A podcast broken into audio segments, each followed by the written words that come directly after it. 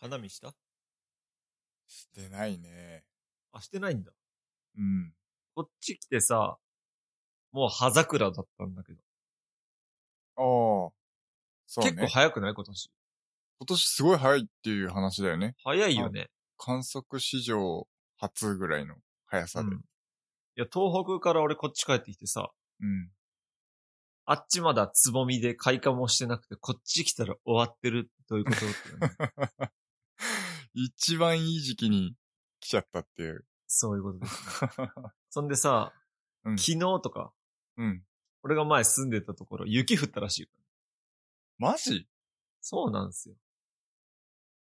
まあ、そうか積もらないけどね。まあ、この時期になっちゃうとね。そう。だけど札幌とかも雪降ってんだよ。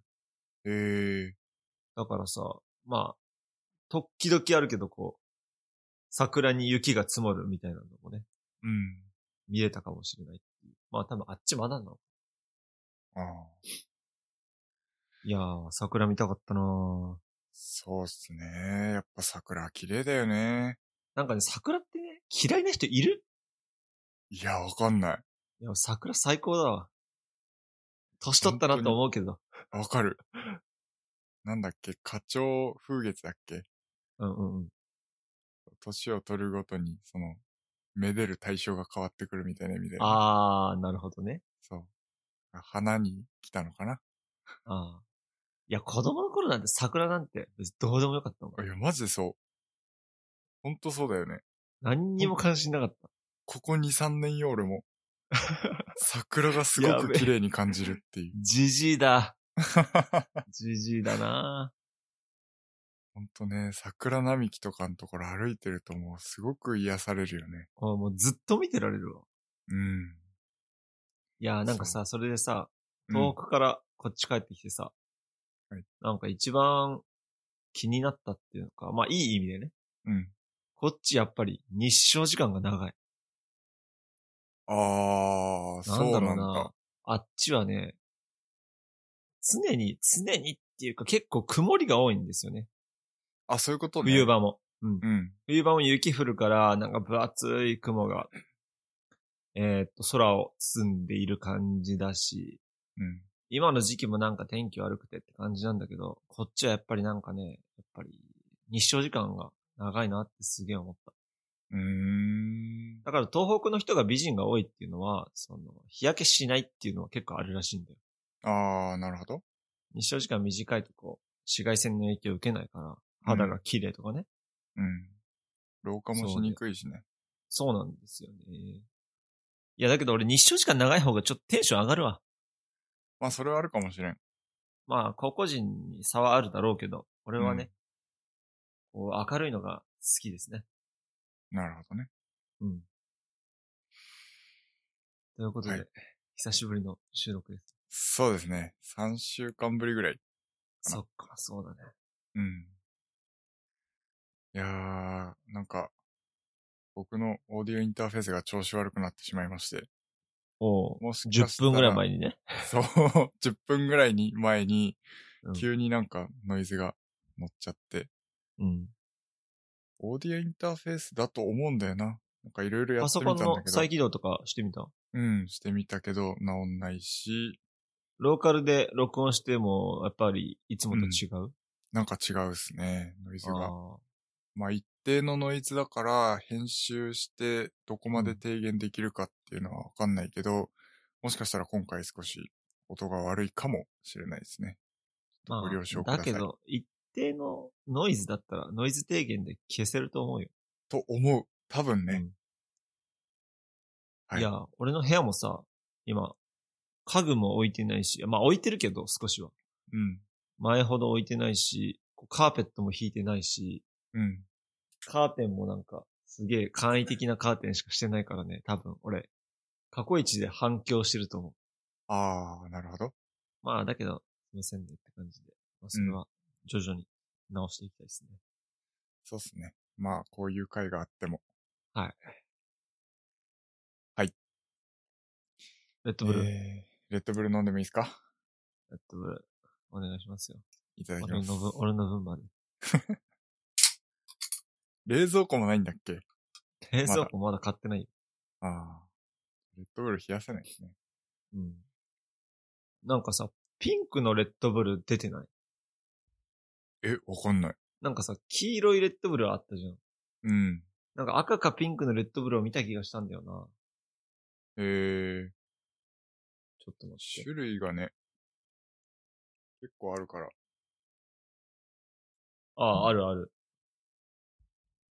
ピンクのレッドブル。えー、桜の限定フレーバー、スプリングエディション。えー、知らんかったな。あ、だけどこれ、4年前だ。これ、俺見た気したんだよな、先日。まあいいや。ピンクのモンスターはあるよね。あ、そうなの、うん。知らない。ピンクのモンスターは見た気がする。レッドブルーは緑と白しか見てないな、最近は。うん。レッドブルさんからメールは返ってこないのか。帰ってこないで すね。じゃあ、モンスターエナジーに、ちょっと、変えよ浮気すうるか。モンスターさんにメール送るモ。ンスターさんにメール送るかな。出しますか。えー、そんでさ、はい。 引っ越ししたじゃん。はい。引っ越ししてさ、えー、引っ越しで来た次の日かな。に、うんニューロの工事をお願いしてたんですよ。ニューロ光の。うんうんそして来てもらったのはね、まさかの、ここのアパートは、光回線に対応していないっていうことが判明してしまっええ今なん時かね光引けないってあるのた。なんか調べたら結構あるらしいんですよ。へえうん。あのね、うちのアパートは25年ぐらい築年数ちょっと経っていて、あ、うん。中身は、あの、フルリノベーションしてるから、中は結構新しいんだけど、建物自体は結構古くて。うん。そんで、その光専用の、あの、配管を通すってなると、この、全部の部屋に一度入らないといけないっていうので、それで、まあ、うちのアパートは、えーっと、全部で何人入ってるのかな ?22226、66で、12世帯入れるアパートなの。うん。なんか、大東建託とかもさ、その4世帯しか入れないような、小さいやつだったら、うん。うん。結構案外、光とか対応してるらしいんだけど、築年数古めで、その10世帯以上入れるアパートは、あの、まだ VDSL の可能性が高いっていうか、可能性があるアパートが多いらしいですね。へえそう。それで、VDSL になるらしいです。なるほどね。うん。だから VDSL ってさ、要するに、アパートの入り口まで光できて、そっから各部屋に分配ってことでしょえ、そうなのそうだと思ってたんだけど、そういう理解だったんだけど。どうなんだろう電話回線つなぐんじゃないかなそう、電話回線から来んのか。うん。光回線じゃない気がするね。全く別の、ああ、そうなのか。うん。俺も詳しくないからよくわからんけど。うんうん。うん。そんな気がするな。いや、それでアパート借りるときもさ、うん。こう、ニューロでさ、アパートを出したらさ、まあ郵便番号とか入れて調べられるのね。うん。それでやったら、あの、出たから、あ、てっきりもう対応してるんだって俺も勘違いして。はい。それでね、あの詳しく聞かなかったんですよ。あの借りるときに。うん。まあそれは結構俺の問題だったとは思うけどね、あの、アパート借りるとき要注意ですよ。なるほどね。ちゃんと確認した方がいい。そっか。でもそのさ、12部屋の人たちそれぞれに光回線にしましょうよっていうアナウンスしたら多分しますって言うんじゃないかな。そうだよね。今時さ、だってさ、うリモートワーク時代じゃないですか。うん。なのにさ、ね、理論値100メガ BPS はちょっときつくないですかだよね。うん。それなんでそんな各部屋に入る必要があるんだろなんか借り各部屋の入り口までのなんか配管をやるからなのかなよく詳しいことはわかんないけど、う。うん。あの、人が入ってる時に工事をするってなると、うん。その居住者に立ち会いをお願いしないといけないらしいんですよね。で、なんで私の家なんてネットをひ、ネット引いてないのに、うん。なんで、そんなことしなきゃいけないんですかっていう人も多分いるじゃん。うん。家に光回線引いてない人もいるわけだからさ。そうだね。そうネット環境がない人だったら、うん。別にそんなん関係ないのになんでそのため、その人たちのために工事しなきゃいけないのってなるけどさ。うん。今、みんなスマホ使ってさ、Wi-Fi ぐらい欲しいんじゃないんですかねって思うんだけど。そうね。だからまあ一日立ち会いをすることによる恩恵の方が大きい気がする。いや、マジで、その通り。そなんう、でそれでこの建物の、なんかうんネットワーク管理してる、なんか NTT のおじさんとちょっと話したんだけど、うん。まあ、オーナーさんにも、まあ、いろいろ話していって、うん。まあ、こういう時代も時代だし、やっぱうり、こう、家でズームとかもする人が多くなってきてるから、うん。光にしようって話は、あの、結構前々からお話ししてるらしいんですよ。はい。だからもしかしたら、あ の、あの、アパートの契約期間中に、えっと、建物が光とかになるかもしれないから、そしたら、あの、あの、同意、なんか多分各部屋に同意が得られ、同意を求めてくるかもしれないので、はいその時は同意してくださいねって言われたんで、いや、それ大いに同意しますよ。うんそうだね。だからまあアンケート一回回した方がいいよね、きっとね。各部い屋やに。そうだね。うん確かに。光工事立ち会いがあったとしても、うん光にしたいですかみたいな。うん。なんか、それで、なんか、えーその NTT のおじさん曰く、うん。こう、何かこう、特典をつけなきゃ多分みんなやってくれないってことで、うん。家賃込みで、家賃変わらずで、あのうん無料、無料 Wi-Fi。うん。家賃の中にインターネット含めて、全館無料 Wi-Fi にしようかって話が今出てるらしくて。うん。で、まあ、自分でその無料 Wi-Fi 嫌だって人は別に個人で引けばいいし、うん。そうしようかなって話も今オーナーさんとちょっとしてるんですって言ってて。うん。まあ、だから、もしかしたら改善する可能性はあるのかそうなっっすていうね。感じですね。うん。はい。なるほどい。や、だからね、このアパート借りるときは本当に皆さん、ちゃんと確認した方がいいです。うん。なんか家賃とか部屋の広さとかに並ぶぐらいに大事なことじゃない今。だけど、どうなんだろう俺らだけなのかなわからん。俺はそうだね。そのいや光回線。俺も優先順位超高いよ。 うん。相当高いよね。日当たりとかと同じレベルじゃないもん。そうなんだよ、そうなんだよ。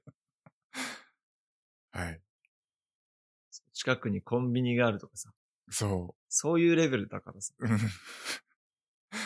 いやー、ちょっとショックですね。そうなんだよ。まあだけどね、そういう話が少し裏で進められてるっていうのは聞いて、うん。今回俺も結構行ったんだ、行ったんですよ。オーナーさんにオーナーさんにも結構どうにかなんないんですかとか。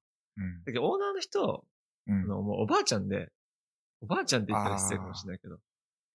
あよく結構なわからんのおかねばあさんで、そう、インターネットわかんないんですよね。うん。だからオーナーさんに光の工事したいんですけどって言った時は、うん。あ、そうなんですか、わかんないんで、何々さんにつなぎますね、つって、その、なんかネットワークやってる会社の人につないでくれて。うんって感じだったんで、まあね、話をすれば理解してくれると思うんで、まあまたちょっと改善されたら、お知らせしたいですね。はい。なるほど。はい。どうすか部屋の感じとか。あのね、部屋はね、もうね、大いに満足してますよ。うん。あの、まあ、さっきと同じだけどさ、こう昼間とかは、マジで電気つけなくていい。南側は。うん。もう窓超が、明るい。窓が大きいの。そう、たくさん角部屋なんで窓も多いし、お日ー。当たりもいいんで、なるほど。もう昼間はね、この南側は、ほぼ照明を使わずにできますし、いいっすね。騒音もないし、いいですね鉄筋うんと、軽量鉄筋コンクリートって言ってましたね。おー。はいそっか。いいっすね。いや、まあ一番ワクワクしてるんじゃないですか。うん新生まあ活始そうまでるす。ね。なんか、まあ、また、まだまだ全然環境が整ってなくて、引っ越し屋の段ボールがまだまだいっぱいあるんで、なるほど。片付いたらじゃあここで収録しますか。そうしましょう。はい。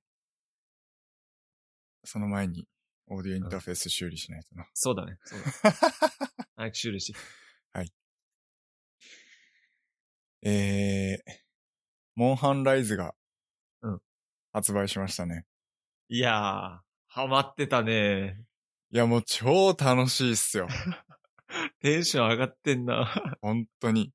僕、高校生以来なんですよ、モンハンやるの。あー、高校の時すごかったよね。めっみんちなゃ流行ってた。高校の教室で PSP 授業中にやっててなんか怒られ てた。本当だよね。うんだからそう、PSP 時代のモンハンから、あのー、なんだっけ。あのー、結構任天堂で結構出てたんですよね。へーダブルクロその後何が出たのクロス。クロ、クロスとかダブルクロスとか、フォーとかかなフォうんうーんってどっちが先だったかな ?PSP と。フォーの方が後だったと思うけど、えー、フォーとか、あと、ワールドですね、最近。あの、プレステ4とかで、ワールドが2作分ぐらい出たんですよね。うん。で、えーその間ずーっとやってなくって、いや、まあやりたいなとは思ってはいたんですけど、なんかまあいろいろね、時間もなかったり、えーしてたんで、ずーっとやってなくって、まあ今回、スイッチ版でライズが新しく出るってなった時に、買う、買ったんですよね。うん。いや、もう、進化がすごいっすね。あ、そうなんだ。俺びっね、くりした。今回初めてだったからさ、なんかよくわかんないんだよね。モンハン自体が初モンハン自体初っすよ。ええー、逆に珍しくないあ、そっか。俺ら俺そもそも高校までね、家にゲームなかったんですよ。あ、そうなんだ。うん、高校、とかね、小学校とかは64まではあった。ああ、ううん、ん。64しか俺、子供時代やってないよ、ゲーム。ゲームキューブはなかったんだ。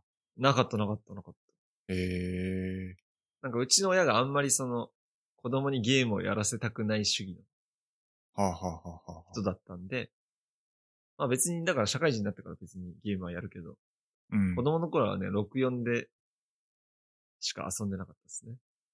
なるほどね。うん。そっか。まあ僕、あったっちゃあったけど、あんまりゲームやってなかったかな。うーん。多分。うん。どうなんだろうあの、基準がよくわからないけどね。あんまりやってなかったって言っても、見る人から見たらめっちゃやってたかもしれないけど、 プレステ2とかではあったの、家に。プレステ2なかったっすね。ああ、なるほど、ね。そう。ゲームキューブはあった。ああ。じゃあそれでスマブラとかやってたのうん。けどあんまりハマってなかったっすね。スマブラうも。ん一番ハマったのはね、マリオカート DS ですね。意外なんだけど。そう。一人でしかもやってた、ずっと。え、それってオンラインできん のオンラインでできたんだけど、えーっと、ちょうどその時多分中学生になる前とかなのかなうん、小学6年生とかし中学1年生とかだったと思うんだけど、あんまりそのインターネットをつないでうんぬんっていうのがああ、あんそうまそうやってなくて。そうまだ時代的にもね。うん、時代的にもなんか微妙だったし、できたと思うけどやってなかったですね。うん。一人でひたすらタイムアタックとか、なんかこう、コースにいろんなギミックがあって、それをこう、クリアしていってコースをクリアするっていうようなモードみたいなのがあって、まあひたすらそれを、やってましたね。マリカーってハマるゲームじゃないよね。 そう。だからコースもめっちゃ覚えてたし、その、いつどのタイミングでドリフト開始したら、うんめっちゃこう、早いかとかっていうのどもすっごいいコーナリングができるかを。そうそうそうそうそう、極めてましたね。えー、じゃあスイッチひたすのらだけどマリカーはやってないのスイッチのマリカーは買ったけど全然やってないですね。なんか、ああ、はまんなかったっす。そっかそっか。うん。いや、今回のモンハンさ、はい。なんか、僕個人的にいいなと思ったのは、あの、動物たち。はいはいはい。あの、あの猫と犬が一緒じゃん。音も。犬なの、犬なのか知らないけど。うんお供。いや、お供がなんかね、うん。愛着湧くんすよね。あー。そうっすね。お供さ、後う半ん増やせるようになるじゃん。うん。俺増やしたけど、増やしたっつうかなんか訓練させたけど、うん。やっぱ一番最初のお前らが好きだっつって、なんか一度もこう相棒にしてない。なるほどね。うんそう、音も増やしても、あのーいろいろできるんですよ。あ、そうのなんだ。うん。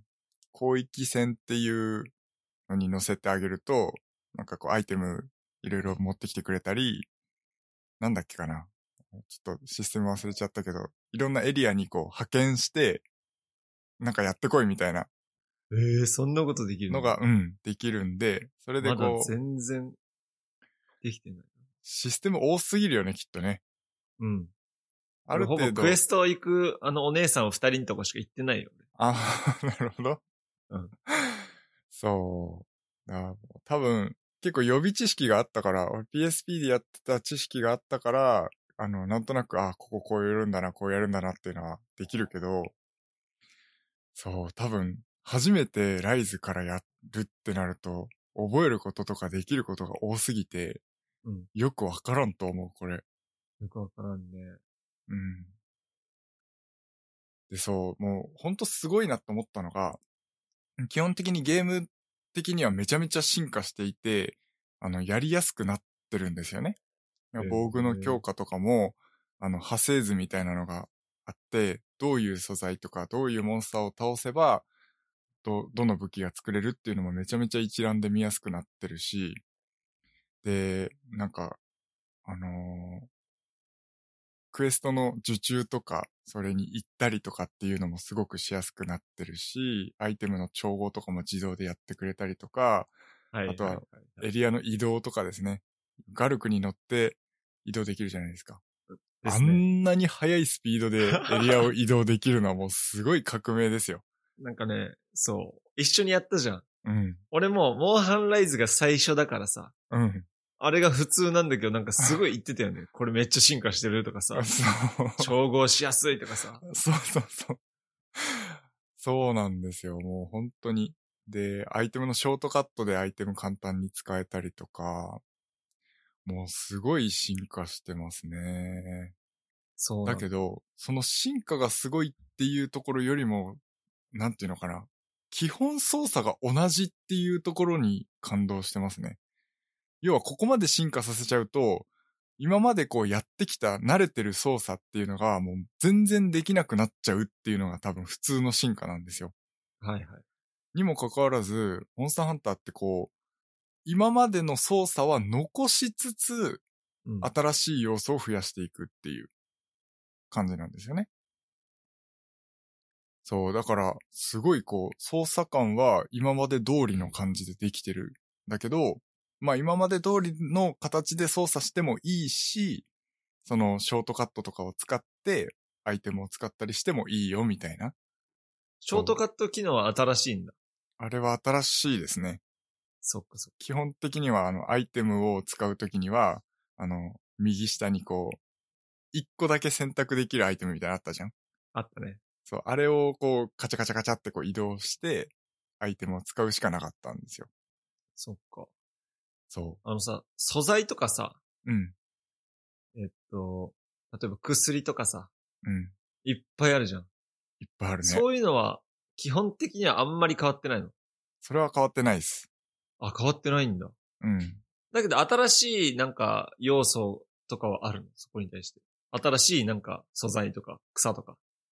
は、うん、あると思う。そもそもその、新しいモンスターとかも結構出てるし。ああ、そうだよね。そっかそっか。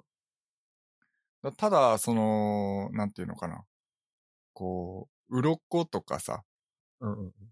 川とかさ、うんなんかそういう、なんとかの川とか、何々流の、あの、激鱗とかさ、なんかそういう素材の名前は、ん大体一緒。みんなああ、なるほどね。尻尾とかそう。はいはいただまあ、ちょっと特徴があるモンスターは、少しその特徴っぽいところの部位みたいなのが素材になったりはするけど、トゲとかね。うん。まあ基本的に、あんまり、うん、素材の名前は気にしたことはないけど、量は変わってないですね。あんな感じです。今までも。総流もできるようになったしね。そうですね。総流も面白いですね。総流すごいよね。うん。なんか総流いらねえってなんか最初言ってる人はいたけどさ。うん。いや俺結構面白いと思うよ。そう、すごい、なんて言うんだろう。新しくて、その総流っていうのも。なんかまあハンターらしいっすよね。うん。ですね。あと、壁登れるのがすごいですね。今まであは、ーそう、一か部けり分、虫そう、かけり虫を使って、結構もう、エリアの大部分を足つけて登ったりできるじゃないですか。はい。それ、そのシステムもすごいですね。今までになかったかな今までっていうか、まあ僕 PSP までしかやってないですけど、うん。一部分の壁、そのツタが生えているところだけは登れてたんですけど、今までも。そう、普通の壁も登れるのはすごいです。もうマップが 3D になってるっすよね、すごく。ああ、なるほどね。はい。っそっか。ていうので、めちゃめちゃ進化しててびっくりしましたね。あのさ、武器の属性とかあるじゃん。はいはいはい。武器の属性もそのモンスターの属性、モンスターに属性ってあるの属性ありますよ。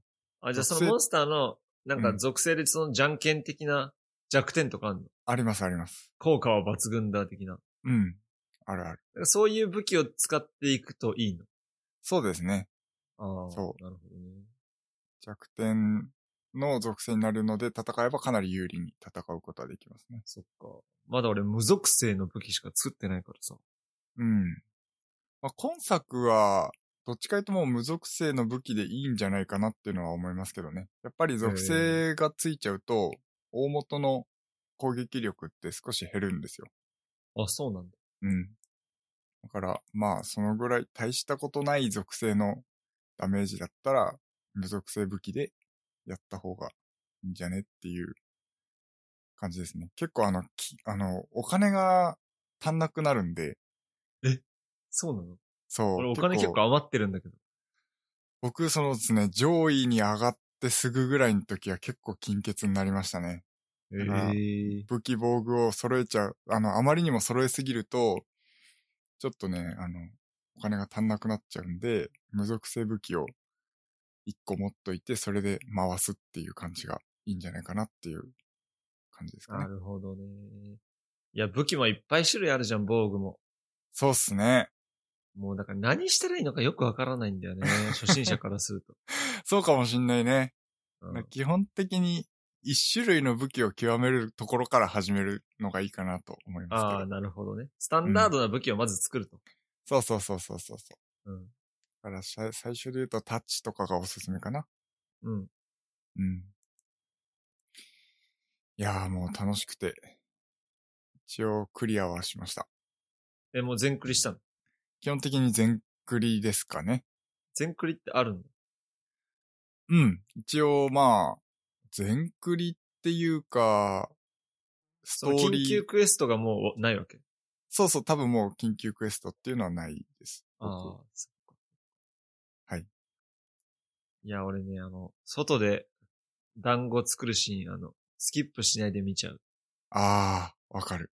わかる あの、よもぎちゃん可愛くないよもぎちゃんが誰かわかんない けど。あの、外で、こう、お団子を、あの、作ってくれる女の子いるじゃん。あこあう目のまあわかん前なくはないけど。目の前通るとさ、 そう、毎回、おーいってこう言ってくれるっていうね。超陽キャね。うん。俺、あの、ちょっときつめのあの中にいる女の子の方が好きかな。ああ、そうなんだ。緊急クエストが来ております。ちょっと真面目な感じのね。そう。え、あれって兄弟なんだっけ外の。そうだと思どっちがお姉ちゃんなのう。えーっとね、外にいる人かなあ、外外に、いる方がうん姉なの。多分。双子なのかなよくわからんけど、その辺の設定は。全然なんかキャラ違うよね。うん。キャラは全然違うですね。これが後々のストーリーであ、そうなの面白くなってくんで。マジで俺ちょっとちゃぜんひと、ちゃんとやろう。あの、まがいまがどで俺まだ止まってるから。 今作、マガイマガドからすごい強くなりますね。マジか。うん。そう。まがいまがど一人でやれっかと思ったけど、秒で3回死んだ。でも 意外とあの、防具とかしっかり揃えていけば、意外といけますよ。あ、そうなのうん。いや、毒とか結構うざいんだよな。あー、ドックモンスターはそうっすね。地味にうざいですね。うん。結構、解毒薬とか持っていかないと。俺あの、尻尾があの、刃物みたいになってて毒吐く、なんかあの、ベロキラプトルみたいなやつ好き。フロギーかなドスフロギー。フロギー。ドスフロギーだ。あいつあんま強くないから好き。うん。確かに。いいっすね。あと、お、おさいづち。おさいずちね。うん最初。はおすすめですね。結構、おさいづちの防具とかうん、武器とかが優秀なので、無属性なんあそうなでんだ、しかも、ううんん。非常に いやお、すすめです。最初ね、フルフル見たときはめっちゃ気持ち悪い って。俺あいつ無理。理だわ。フルフルファン多いっすよ。あ、そう、俺一人であいつと戦いたくない。ちょっと怖いから。うん。でもそう、あの、モンスターハンター結構ね、みんなってやるのが楽しいっす。あ、そうだ空でやるより。うん。結構空でやると作業ゲーっぽくなっちゃうんで、うん。そう、攻撃パターン一緒にしちゃうとあれなんで、そうだね。最近はもう僕サポート役みたいになってますね。ああ、ちょっと強くなったからね。はい。すごい、あじゃあの、今度。はい。ネット繋がったら、やりましょやりましょうか。う。うん。なんかさ、いずちとかさ、うん。その、フロギーとかさ、なんかちょっと可愛さがあるからさ、切るの。のに、抵抗ある。ちゅ抵抗あるんだけ ど、あの、フルフル気持ち悪いから、もう、殺してやろうって思うんだけど、ちょっと怖いんだよ。なるほどね。うん。そう。面白いっすね。モンハそうン、本当に楽しかった。なんかめっちゃ売れてるらしいよ。まあそうでしょうね。うん。毎回、モンハン出るたんびにハードが足んなくなるんですよ。ああ、そうなん。じゃあまたスイッチ売れんのかな多分。まあ今どうかわかんないですけど、あのー PSP 時代はすごいハード不足になりましたね。ああ。モンハンってさ、日本以外でも流行ってる流行ってるんじゃない結構中国とか、まあアメリカとかも確多か分に韓国のユーザーいたね。韓国のユーザーもいたんですよね。うん。オンラインだったら。そっかそっか。いや、本当に楽しかったです。楽しかったですってもうなんか終わっちゃった感じだけど、基本的にもう大体クリアはして一通りは楽しめたので、何時間ぐらいやったさっき見たら110時間ぐらいですかね。ああ。結構やったね。うん。丸2週間 ?3 週間 ?2 週間だっけやって。いや、あもあ、う。そっか。ほん3と週間でもクリアしちゃったのか。うん。でもゆっくりやりました。そうなんだ。う森ん。尾的には。僕的には。土日そう一日中やっただけど、ほほぼぼテニスとかもあるもんね。そう、テニス以外の時間はもうほぼやってましたね。 家に行った時には。なんかさ、いつもオンラインになってるから、お珍しいなと思って。 そう、すっごいやってた、多分。いや、もう楽しくてね。じゃあまたあの、YouTube 撮りますか。そうですね。なんか、他、あるかなえー、この間、ポボにいたしました。あれ、ポポって au だっけはい。僕もともと英雄民なんで、えー、そのまんま、ポボにしたんですけど、すごいっすよ。何がすごいって、えー、手続き時間で言うと3分間ぐらいでしたねあ。そんなに簡単なんだ。超絶簡単でした。まあちなみ au に、シムって入れ替えんのないです。あもう、シムもそのまんまなんだ。そう、オンラインで、まあ、もともと英雄民だったからっていうのが、まあ、まあ、前提にあって、うんもう手続きするのに、なまあ、個人情報っぽいのを入力して、うん開始って押して、まあ、その日はまだポボにはなってなかったと思うんですけど、うん次の日の朝ぐらいに、あの、ポボになってましたね。それってどうやってわかんのえーっとね、開始されましたってメールが届いたんだっけかなあちょっと忘れたっすけど、もう ?5G 使った 5G 多分使ってない。そもそも、そっか、X- X つうかそう iPhone X は対応してないか。そう。ですね。そっか。いや、俺もさ、Y モバイルなんだけどさ、うん。今までのプランは3000円ぐらいので、うん。それに入って、なんかあっち、今もプランが変わって、ちょっと高くなったんだよ。自動的に変わっちゃったってことそう、なんか自動的に変わりますよってなんかメール入ってて、プラン変わるので、これになりますってなって。なんか、へえーーっと、国内電話5分無料で、毎月13ギガでっうん。ていうので、なんかね、全然安くないんだよね。3500円とか。えー、ちょっと値段上がったから、絶対、アハもポボの方がいいなと思ってて。うん。うん。だから俺も、もうちょいしたら、ポボにしようかな。うん。なんか個人的にはさ、結構電話を、なんか引っ越してからするようになったんだよ。あ、そうなんだ。なんか引っ越しの時ってね、なんか日本もあんま良くないけどさ、水道とかさ。はい。水道は行政だからね、あの、オンラインでできないんですよ。うん。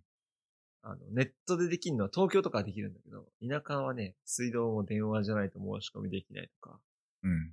なんか、車屋の申し込みとか、その、インターネットの大家さんに話すとか、結構俺今月引っ越しで電話したんだけどさ、ああ。まあ月500円ぐらいで、多分、かけ放題つけられるよね。うん。そうですそね。れで2980円でしょそうですね。まあ、プラス税。プラス税でしょうん。いや、俺はね、うん、ほぼいいな。それにしよそうですね。で僕はその電話のかけ放題をなしにしたんです、今回。う。おうじゃあ、2480円税別。そうですね。のプランなのそうでか。今までは今までは5分間かけ放題だったんですけど、多分月2、3回しか電話してなかったんで、うんまあ圧倒的にかけ放題なしの方が安上がりかなっていうところで。まあポボだけですからね、今のところ。そのかけ放題、電話かけ放題をなしにできるっていうのは。あ、そうだっけはい。そうかというので、で、月20ギガ使えるし、あと、ポボの特徴で言うと、あの、トッピングっていう機能ですね。あのあ今月ちょっと使いすぎ、使いたいって時は何ギガ増やせるとかそう。トッピングで1ギガ500円なんですけど、増やすことができい。て、で、それは高いじゃないですか。うんで、あの、今日はめっちゃネット使うなっていう時、あはあ、ちょっと外出先で Wi-Fi ないみたいな。うん。あの、24時間200円使い放題みたいなああ、そういうのあるんだ。トッピングがあるんですよ。ああ、確なかるほど。 200円だったかなちょっと待って。うんそうですね。データ使い放題24時間220円。うんうんっ。ていうトッピングがあって、で、これを申し込めば24時間、その20ギガの、月20ギガの、えっと、ギガを使わずに24時間は使い放題なんですね。うん。はい。なので、えー、ま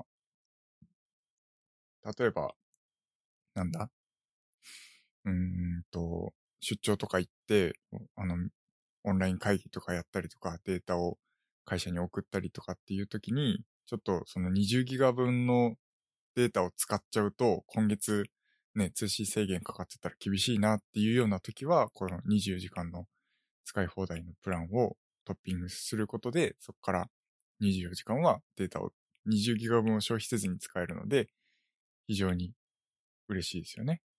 そういう機能があだる。けどさ、うん。そもそも月20ギガでしょそう、そもそも月結20ギガ構なの余で裕ある。よね。めちゃめちゃ余裕ありますよ。うん。YouTube 見ま見まくってもね、結構俺使えない気がする。うん。で、僕、そう、YouTube を出先とかでもう見れるっていうのは非常にいいなって思いましたね。あ、今までほぼ見てなかっそう。まあ別に我慢してたわけではないんですけど、た。うん。今まではその、なんていうの、重量課金制っていう感じやっぱ使あっやたればら、使えば使うほどみたいな。うん、使ったら使った分だけお金がかかるんで、あんまもう別に見、見たいとも思ってなかったけど見なかったんですよね。はい。でそれが、まあ、テニスとかやってて、まあ、試合の空き時間とかあるじゃないですか、練習試合の。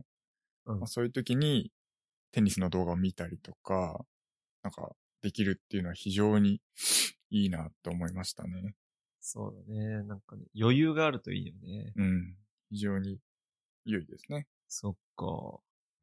俺もポボにしようん。かなりいいです。しかも、回線は au のね、帯域使えるのう。いで。や、それでかいよ。うん。はい。非常に良いですね。今のところ最高だなって感じです。手続き簡単なんだよね。うん。で、えー、まあ、デメリットを上げるとすると、まあ、一つはキャリアメールが使えなくなるっていう、まあ、大したことないデメリットなんですけど、はい、そはいうい。うのがあって、まあ、ぼ僕にとっては大したことないデメリットなんですけど、えーキャリアメールが使えなくなるっていうのと、ちょっと痛いなって思ったのが、留守番電話サービスに対応してないっていうところですね。おーいやいや、だけど留守電使う結構ですね、僕仕事中携帯持ってなかったりとか、結構電波の関係で繋がらないことが多かったんですよ。うんまあ今も繋がらないんですけど、なんであの、あのー結構なんか、電話、おこっちから電話をかけることはあんまないんですけど、向こうからなんかあの、例えばテニスのラケットのガット張り替え終わりましたよとか、あそういうこう電話が来ることは多いんですよね。ちょいちょい。で、そういう時に、あの、多分繋がんないと思うんで留守電かけといてください。留守電に入れといてくださいっていつも言ってたんですよ。あ、そういうことね。はいそう。っていうのが、もう言えなくなってしまうというか、まあ留守い電にや俺残ねせなくだなけどってしまう。そもそもなんか、留守電入ってた記憶がないわ。あまあだから、電話、電話かかってきたら、行くでいいんじゃないあ、うん。そうですいねや。そっかそっか。留守電機能は、そもそもあんまり使ってなかったな。うん。そっか。まあ、僕はちょっと痛いなって感じですかね。なるほどね。お店とかの電話か。うん。まあ、これからもしそのトッピングでできるようになるんであれば、えー追加してほしいなっていう感じですかね。はい多分、うん、月。そっか。留守電もオプションなのか。そうなんですよ。もともとオプションなんですよね。そうだね、確か。そうだった。なんか、書いてあった気がするわ。はい。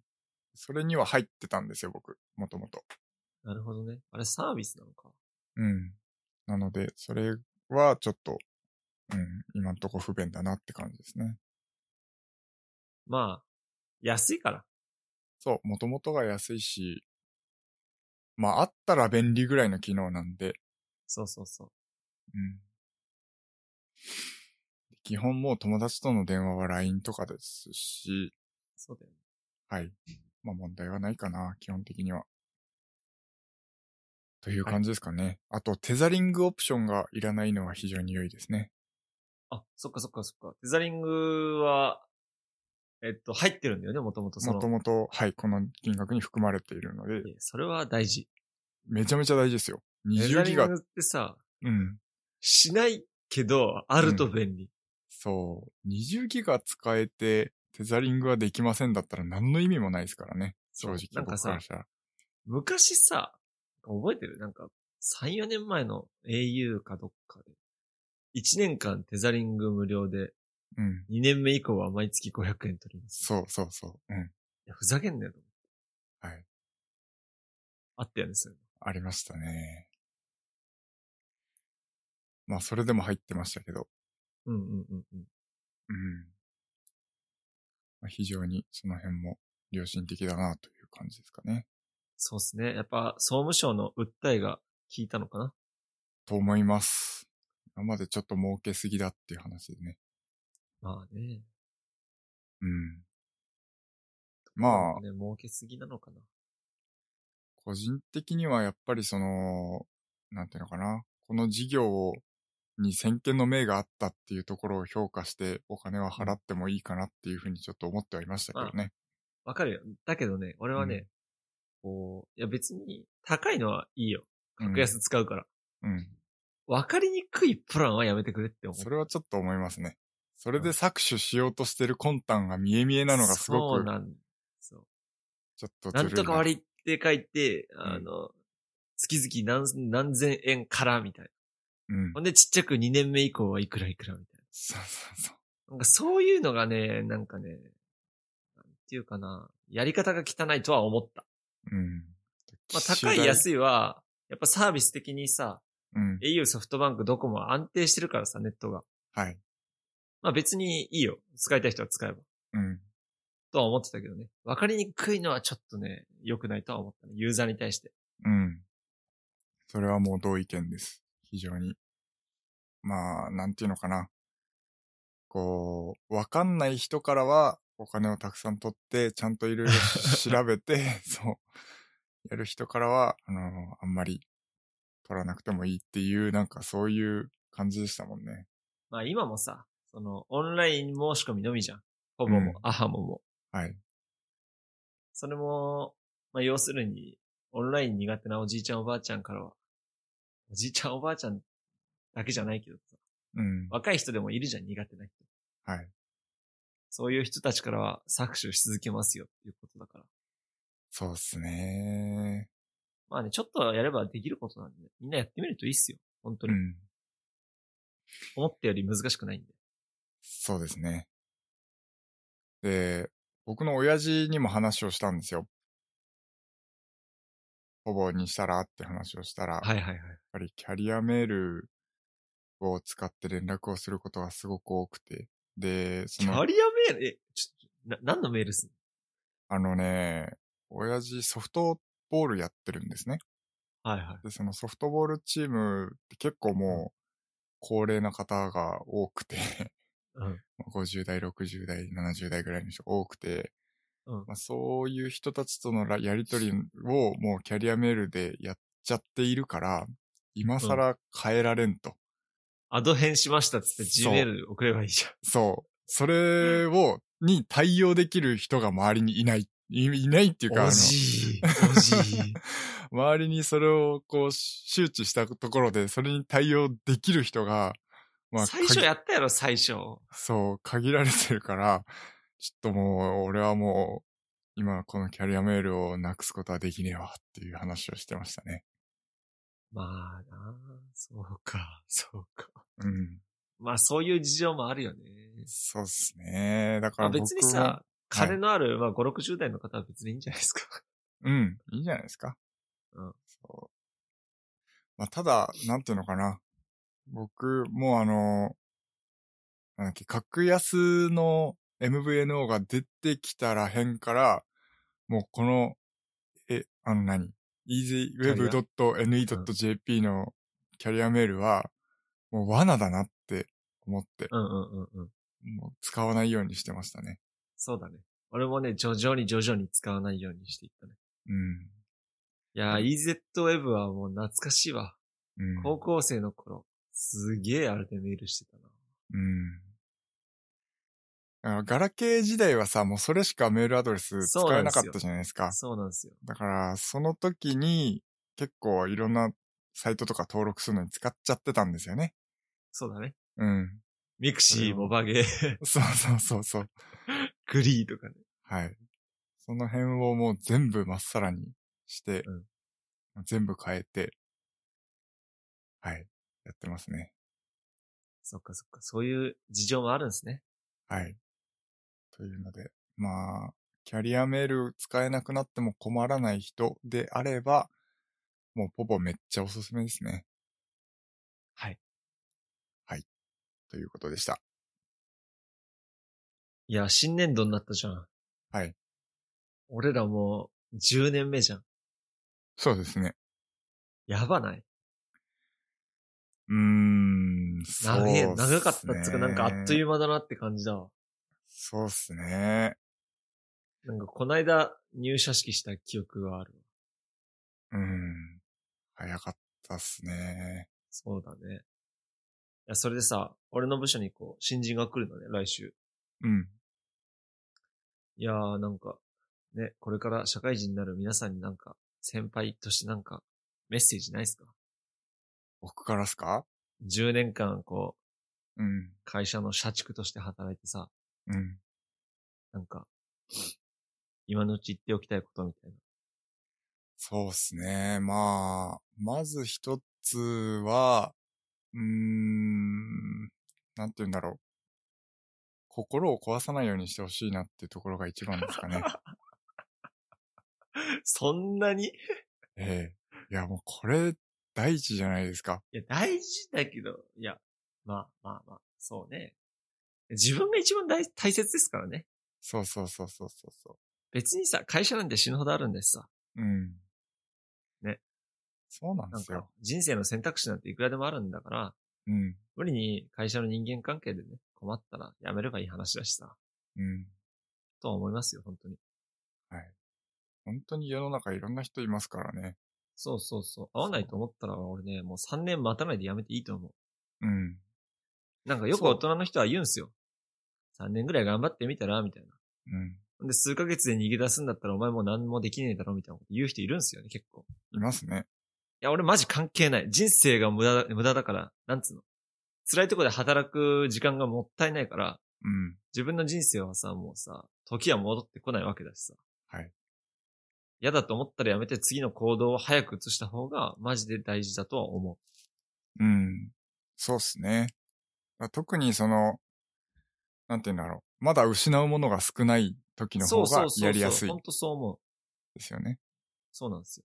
そう結婚して子供できてから会社辞めますって相当勇気いると思うけど、うん、うん、うん。こうまだね、すぐに辞めて別の仕事を始めるっていうのは比較的やりやすいと思うので。そうだね。そうだね。うん。いや、あとはさ、あのね、なんかうちの会社で結構いるのはね、仕事をもう、仕事大好き人間。うん。仕事に命かけてる人結構いるんだけど。はい。俺それ良くないと思うんだよ。うん。やっぱ仕事は仕事だから。うん。そうですね。やっぱりね、プライベートとか家族とか、趣味とかそういうのが俺は大事だとは思う。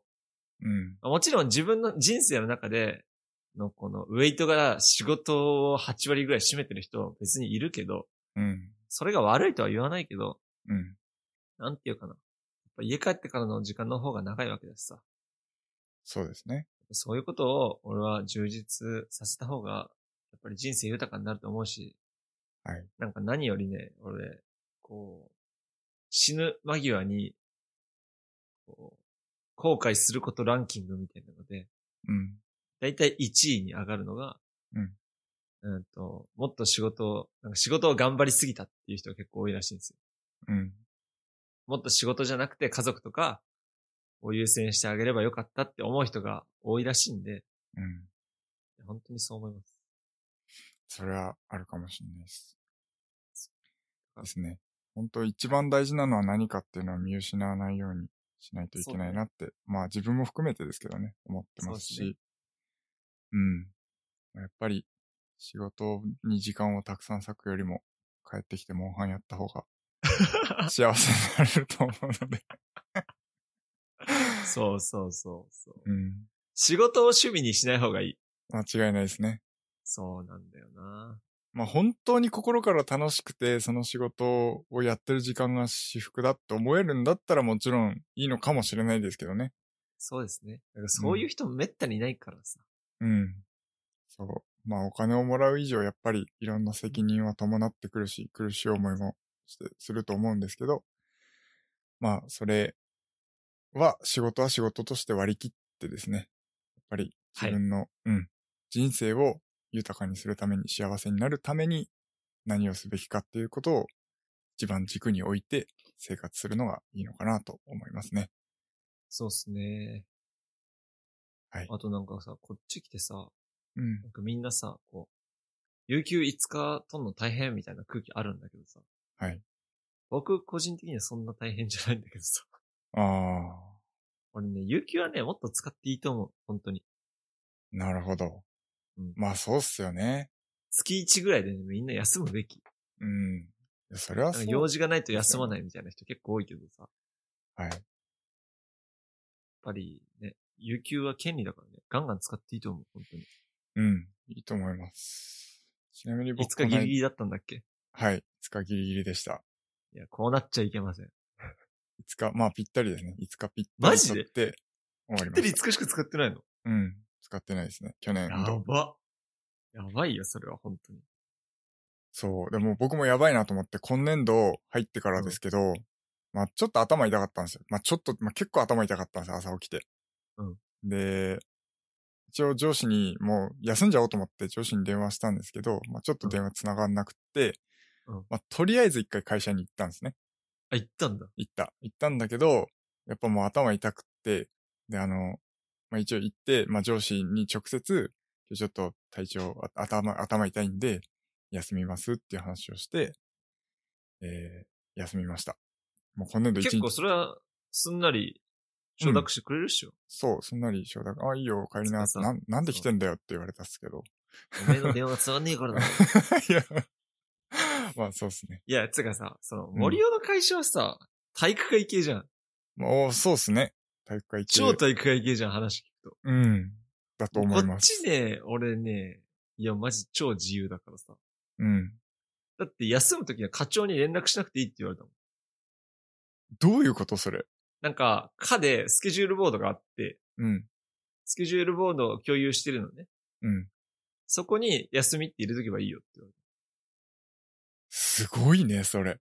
スケジュールボードで入れて、あとはその、勤怠システムあるじゃん。うん。